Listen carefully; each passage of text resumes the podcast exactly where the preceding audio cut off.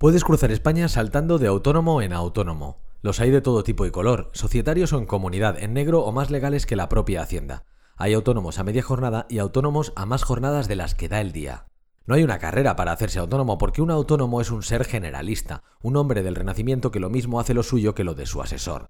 Se prefiere hablar de emprendedores, que suena mejor, pero no es lo mismo. Un autónomo es una isla, o como mucho una península, y quizá por eso hay tantos aquí, en esta piel de toro en la que ya no quedan toros, pero sí cornadas.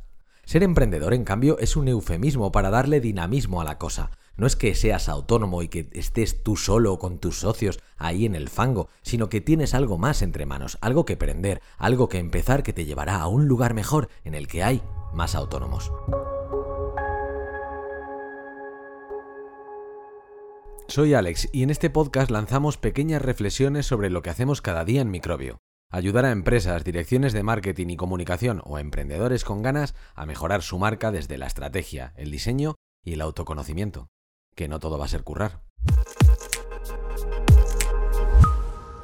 Cuentan que en Roma había más esclavos que ciudadanos libres y que el truco consistía en evitar que se dieran cuenta.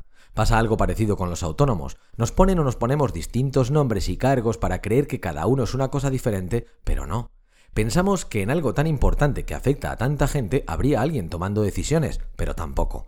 Nadie nos enseñó a ser autónomos porque ser autónomo es una carrera en sí mismo. Como en la universidad puedes abandonar antes de tiempo, pero si van pasando los cursos vas aprendiendo de todo casi sin quererlo.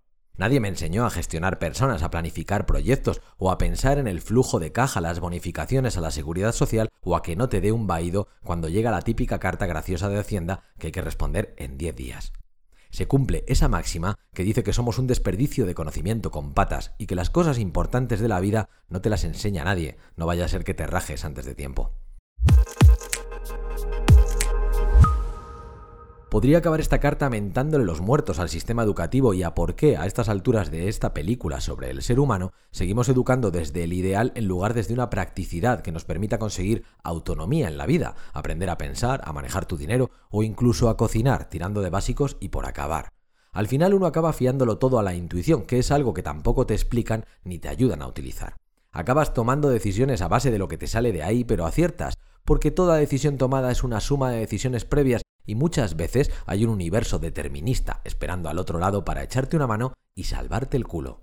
Y entonces te das cuenta de que todo eso debería ser ordenado y que podrías crear un proceso, y si me da tiempo, un libro, y si no, una newsletter en la que contar que toda esa puesta en escena bien elaborada, que conforma tu estilo o tu forma de hacer las cosas, es algo más que una sana mezcla de improvisación e intuición.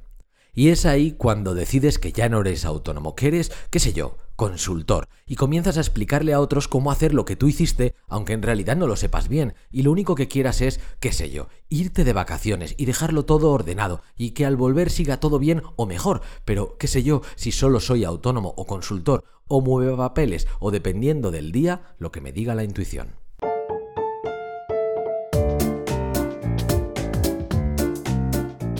Puedes encontrar una versión escrita de este texto y muchos más enlaces y cositas interesantes sobre marcas, diseño y comunicación en nuestra newsletter que te enlazamos en la descripción. Y recuerda, hacernos felices es súper barato. Suscríbete, dale a me gusta o recomiéndanos a ese amigo tuyo al que le molan estas mierdas. Besotes.